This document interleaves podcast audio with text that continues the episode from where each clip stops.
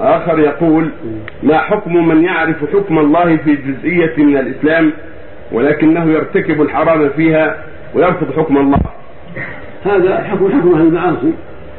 فالناس يعرفون الزنا حرام ويسدون ويعرفون الخمر حرام ويقعون في الزنا.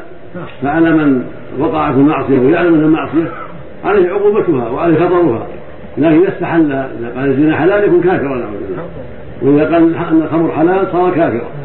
وإذا قال اللواط حلال صار كافرا نعوذ بالله. وإذا قال السرقة حلال صار كافرا. أما إذا فعل هذه المعاصي ويعلم أنها عاصي ويعلم أنها مخالف لأمر الله ويعلم أنها على خطر فله حكم العصاة تحت مشيئة الله عز وجل إذا مات على ذلك. وعلى الدولة المسلمة أن تقيم فيه أمر الله وتقيم عليه حد الله ولا يكون كافرا بذلك. فإذا زنى ما يكون كافر إلا إذا استحل الزنا وإذا شرب الخمر ما يكون كافر إلا إذا استحل الخمر قال إنه حلال. وهكذا إذا عق والديه ما يكون كافر.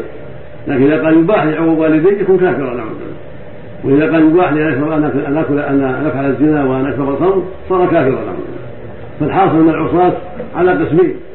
عصاة استحلوا المعاصي التي حرمها الله ورآها مباحة فهؤلاء كفار إباحيون مع كفار يجب أن يقتل استتابوا فإن تابوا إلا قتلوا من ولاة أمر المسلمين. القسم الثاني عصاة يعلمون أنهم عصاة. ويعلمون أنهم عصاة ولكن حملهم الشيطان ونفس أمره بالسوء على تعاطي المعصية. فهؤلاء مثل ما قال الله جل تحت مشيئة الله. ويغفر ما دون ذلك من يشاء. فهو تحت مشيئة الله. إن شاء غفر له إذا مات على ذلك وإن شاء عذب على قدر الجريمة التي مات عليها. ثم بعد ما يطهر في النار ويعذب بعد ذلك يخرج إلى الجنة باسلامه الذي مات عليه وتوحيده الذي مات عليه.